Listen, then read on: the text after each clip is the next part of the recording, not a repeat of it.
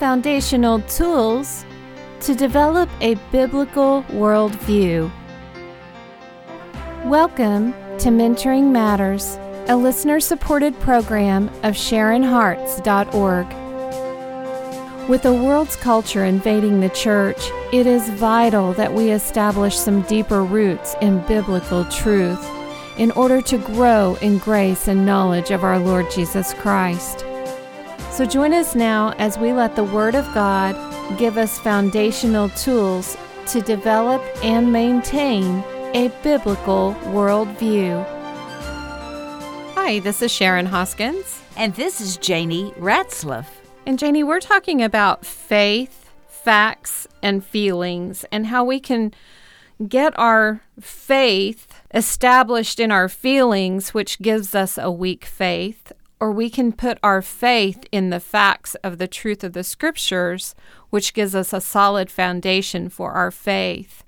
And I know probably over the past couple of years, we've been enlightened to the fact that many of us, at least here in America, have put our faith in the facts that we thought were solid, that we're one nation under God. Mm, okay. We've put our faith in trusting in a government that follows the Constitution. And now all of those facts are changing. Things are changing. And so you've brought up an excellent uh, warning that the Lord has given us a solution for. Because, you know, Sharon, our faith can't be in ourselves. We are pretty sure that we will fail and mess up. Uh huh.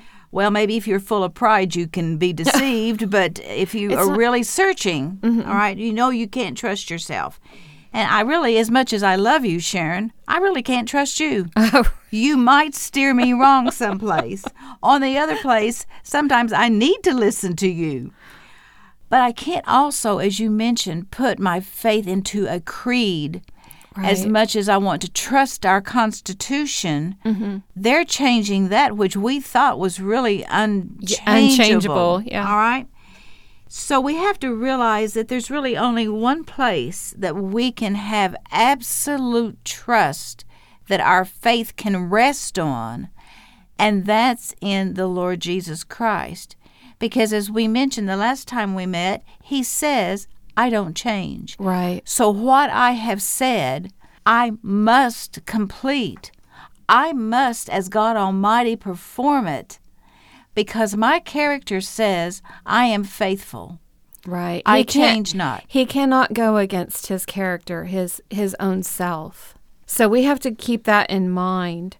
But you know, Janie, I think a lot of times the reason why we put our faith in feelings and not in the facts besides we're not being students of the word, we really don't understand the cross and what Jesus did for us on the cross. That position in Christ, as Romans 6 6 says, that we are crucified with Christ. That's a fact that we don't base our faith in because we don't know it. That is so painfully correct. And there's a phrase out of a song that says, I will weep no more for the cross that he bore, but I will glory in the cross. Now, that was written by a popular Christian vocalist who had known devastation in her life. Those kind of words don't come out of somebody who is just uh, enjoying the good life. Right. All right? Right. But stop and think, Sharon. I will weep no more for the cross that he bore. We see the agony, we see the trauma, we see the death. We don't see that that was the event that brought the most glorious freedom, mm-hmm. the most wonderful eternal hope that gives us our purpose of why we are here on planet Earth. It's the glories that the cross is bringing. Wow. But we don't see the glories. We see the agony. And what do we do? Mm-hmm. We I've got it. weep, our feelings exposed. and we run from it. Uh-huh. And if somebody tries to tell me to concentrate on the cross, even the cross that the Lord told me to bear myself, not his, mine, I'm irritated, aggravated. Well, it brings feelings of emotion to see our Lord and Savior die for us.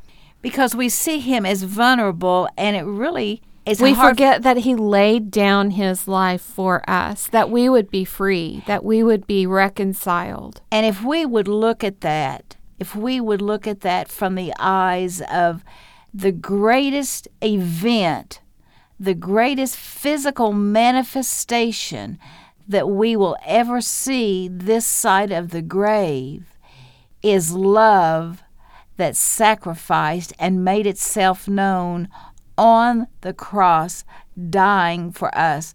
We could not possibly have gotten out of hell and into heaven without that sacrificial love. Yeah. And if we knew nothing else about the cross, we could glory in the fact that it is the tool, death, that brought life. Right. And Sharon, the Lord made that so plain to us in nature.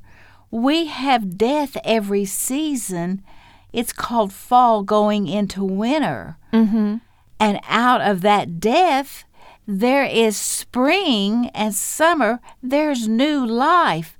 The Lord gave it to us in very simple ways that we could see. Well, a seed going into the ground dies For what purpose? to bring forth fruit and life. exactly. Right. So the Lord's saying, people, please, if you can't understand the glories of the cross, look at how I have created life. Right. Right. And also, Sharon, in some ways, if we know the Lord, should take the fear out of us moving into the shadow of death because we're getting ready to meet the Father face to face. Well, and I think sometimes because we're focused on the death of Christ that saved us, He died for our sins. And if we always hear that repeated over and over and over without any other facts along with that, then when we see that He died on the cross for us, then when we see Him going through that suffering, we know that that suffering that we should have bore. Mm-hmm. And so it becomes a place that we don't want to go back to. We don't want to endure the feelings and the emotions that that act brings. But if we glory in it and realize all that it gave to us, that reconciliation, we can now go into the Holy of Holies. We can now bow a knee and be in the presence of God. There are so many benefits that we receive beyond just our salvation, getting out of hell and into heaven, that the cross did for us. And when we can glory in those things, then those are facts that we can base our faith in. You know, we glory in the fact that we have access to the internet 24 7s. We can go there any time of Oh, the day yeah, and get all the filth and perversion and lies and myths and emotions that we want.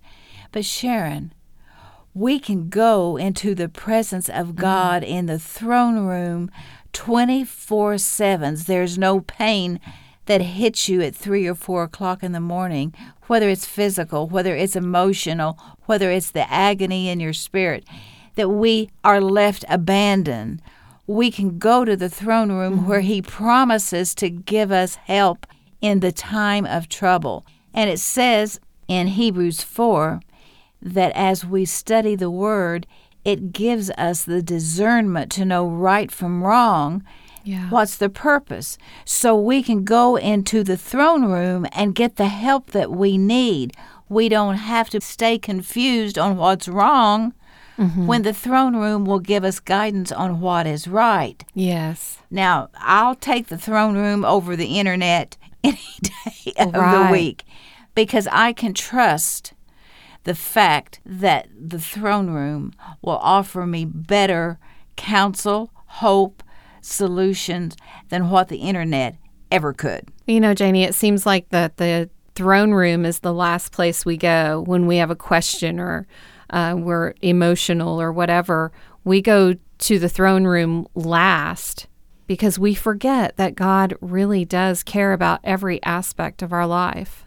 Well, 1 Peter 5 7 says, Cast all your cares upon him, for he cares for you. There's no detail too small, mm-hmm.